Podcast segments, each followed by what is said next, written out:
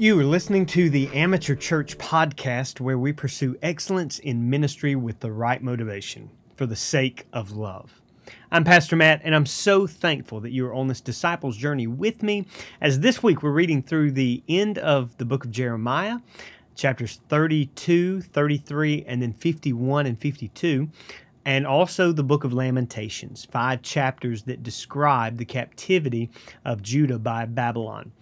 This episode is dealing with apologetics or a defense of the faith. Now, remember, every single week I try to remind you that apologetics is not so much about trying to win an argument, but trying to win a person's heart. And we do so by answering questions. We're told in 1 Peter chapter 3 to be ready to give a defense for the hope that we have in Jesus Christ. And that hope, grounded in faith, is why we do uh, even this uh, podcast. I want people to have hope. I want people to be grounded and rooted in Jesus Christ, the love of Christ, and to grow and be able to answer some of these tough questions. And one tough question that comes up from the book of Jeremiah and Lamentations is how could God use a pagan nation to discipline or bring judgment upon his own people. So, so I want you to catch the scenario with me. I was talking with a friend even recently about this, and this was his question. He said, Matt, I don't understand. In the book of Jeremiah, it seems like God switches sides. You ever thought about that? That God is switching sides, and and and at one point from uh, the call of Abraham in Genesis chapter twelve, all the way up through the kings uh, that God is pro Israel, pro Israel, pro Israel, and now all of a sudden God wants to crush Israel. And he takes the side of the Babylonians. And in fact, at one point, uh, says in other passages, uh, other writings, hey, Nebuchadnezzar is going to be my servant.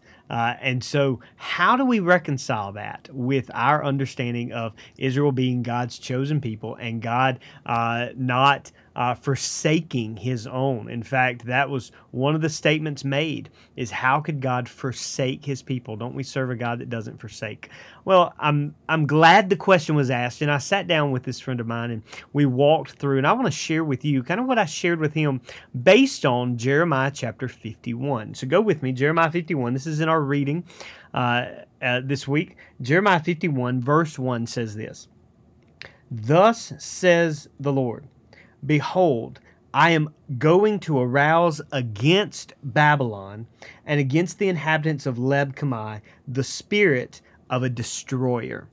And he says in uh, in uh, verse uh, uh, two, I will dispatch foreigners to Babylon that they may winnow her and may devastate her land for on every side they will be opposed to her in the day of her calamity.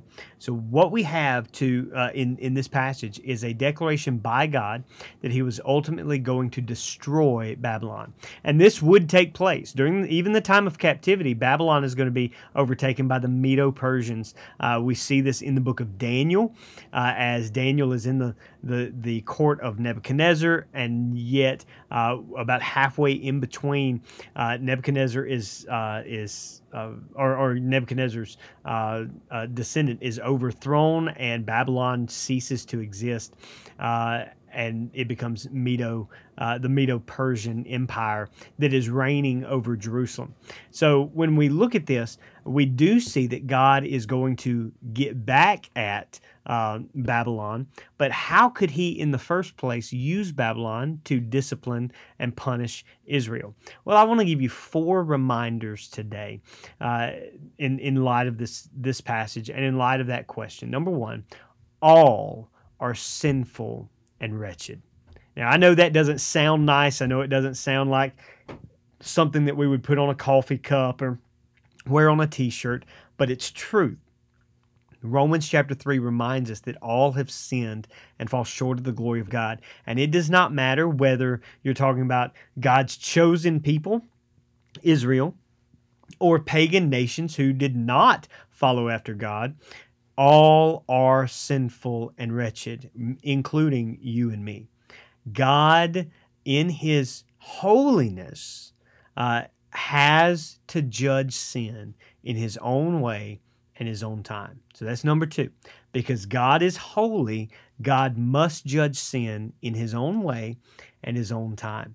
So when I hear somebody ask, why did God switch sides? Well, that reveals for me a foundation of the heart that says right and wrong is determined by man, not God. So, so think about it. If God is switching sides, then the sides have been determined of right and wrong. And in this particular question, right would be Israel, wrong would be Babylon. And so God is pro Israel at one point, he's right then God is pro Babylon at another point, then God is wrong. Well, what we've done in that moment, if that's the way that you think, and, and maybe you don't intend it that way, this this friend of mine certainly didn't intend it that way, but when I said that, it revealed to him, he's like, oh, you're right. I, I started with a faulty foundation. Um, even if you don't intend it, when, when you set God as the one who jumps back and forth, then something else is the standard. Uh, and, and man cannot be the standard. Again, this goes back to the first point. All are sinful and wretched except for God. Uh, man is not the standard of righteousness. We are sinful, wretched creatures. So God has to be the standard. Uh, from the beginning, God does not change, God does not move. And what you have throughout biblical history is when when God called Abraham to follow him, knowing it would take place, God calls an imperfect human, Abraham, who has imperfect sons, Isaac, Jacob, Joseph, who has imperfect nation, uh, an imperfect nation that rises up from the 12 tribes, Israel, who have imperfect leaders, Moses, Aaron, Samuel, or Joshua, Samuel, Saul, David, Solomon, Rehoboam, and then the split with imperfect kings. You have to understand that Israel's going to mess up. Israel's going to be led down a path that is against God. So, in this, God must judge sin in his own way and his own time. And the way that God chose to do it is not by taking a a sinful nation against a righteous nation, because that's usually how we think of it. How can God use unrighteous people to discipline righteous people? Well, remember, the Israelites were not righteous. They were God's chosen people, but chosen to bring about the Messiah, therefore the gospel of Jesus Christ through him, uh, through them. But no, they were not righteous. God can use any person, any family, any nation, any group to discipline and bring about discipline on any other one because we are all sinful, wretched creatures. We must understand that. But God does not change. Uh, there's been a cliche used, and, and, and I use it a lot, but um, you know, God can use a cro- crooked stick to draw a straight line. Now, we don't need to take that to its farthest, farthest extreme and talk about how God can use any sinner and you know let them let them be um, in a particular ministry role. It doesn't matter how they live. That's not what I mean by that. What I'm saying is God can take Babylon, a a nation not submitted to Him, and use them for his glory. And that leads to the third statement God's judgment is for his glory and the good of his people. So let's take the first part.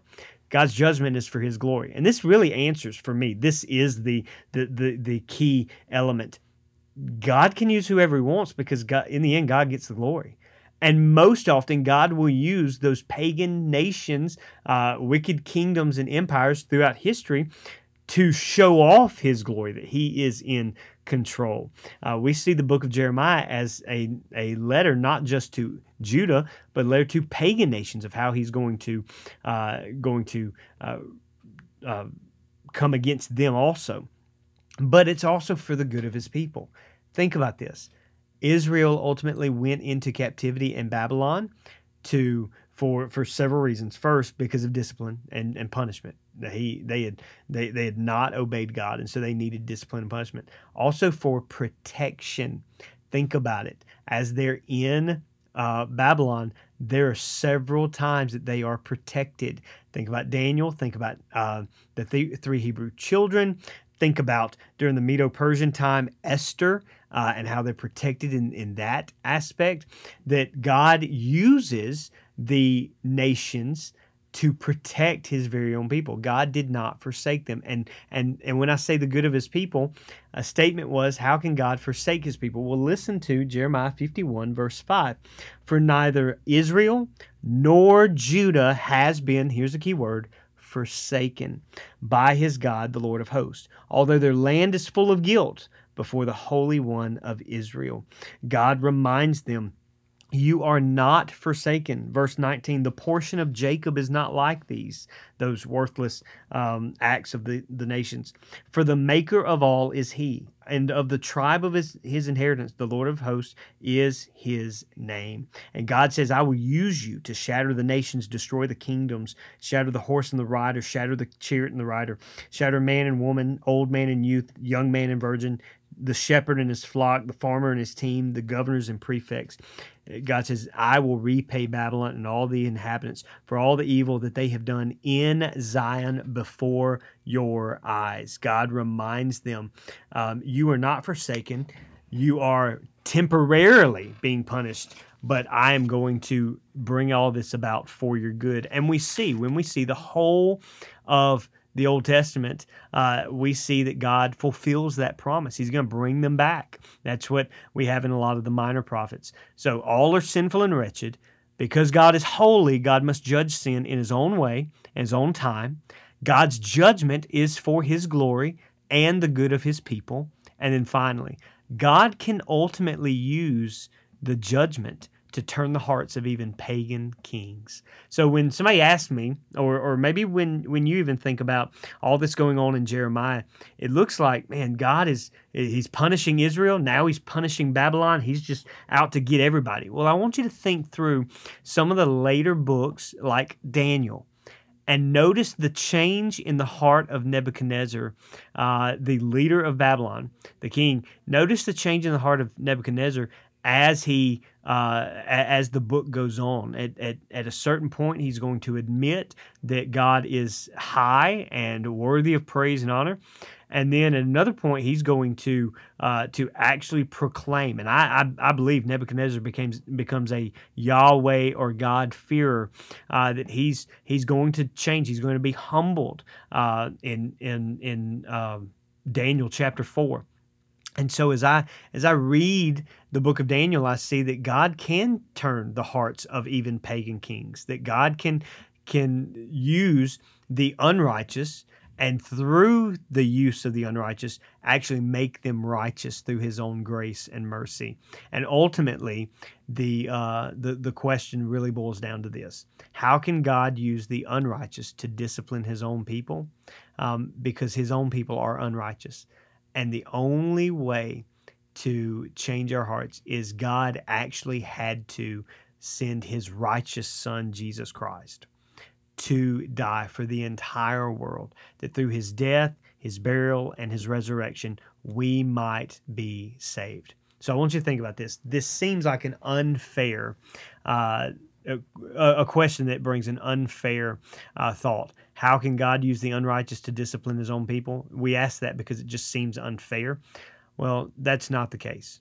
Um, there is nothing um, unfair about God except that it is not fair that God had to die for his people. And yet, in fairness, he put his son on the cross because sacrifice had to be paid. And so, to be fair, um, God let his son die so that sin might be dealt with. And in unfairness, if you use that word, you and I get to go free. The question is not a question of God's character. God is completely perfect in every way. It's a look at his lavish love upon us, uh, or his love lavished upon us. God has graciously given us everything uh, and made us heirs with him, with Christ. So instead of questioning the character of God, let us look at the mercy and the grace and be captivated by him. Uh, and and that's my prayer is that our apologetic answers to these questions would simply be a defense of the faith we have because Jesus is good. He is our Savior. And as we close out this episode, uh, in uh, in looking at uh, God's grace and mercy, we want to point out a ministry moment or a ministry that we can support and be involved in. And this week, I want to point out the ministry of Central Hills and uh, Camp Central Hills and Camp Garaywa. They're a Mississippi Baptist Convention that uh, provides opportunities for teens and children to go to camp to hear weekly about the grace and mercy of Jesus Christ.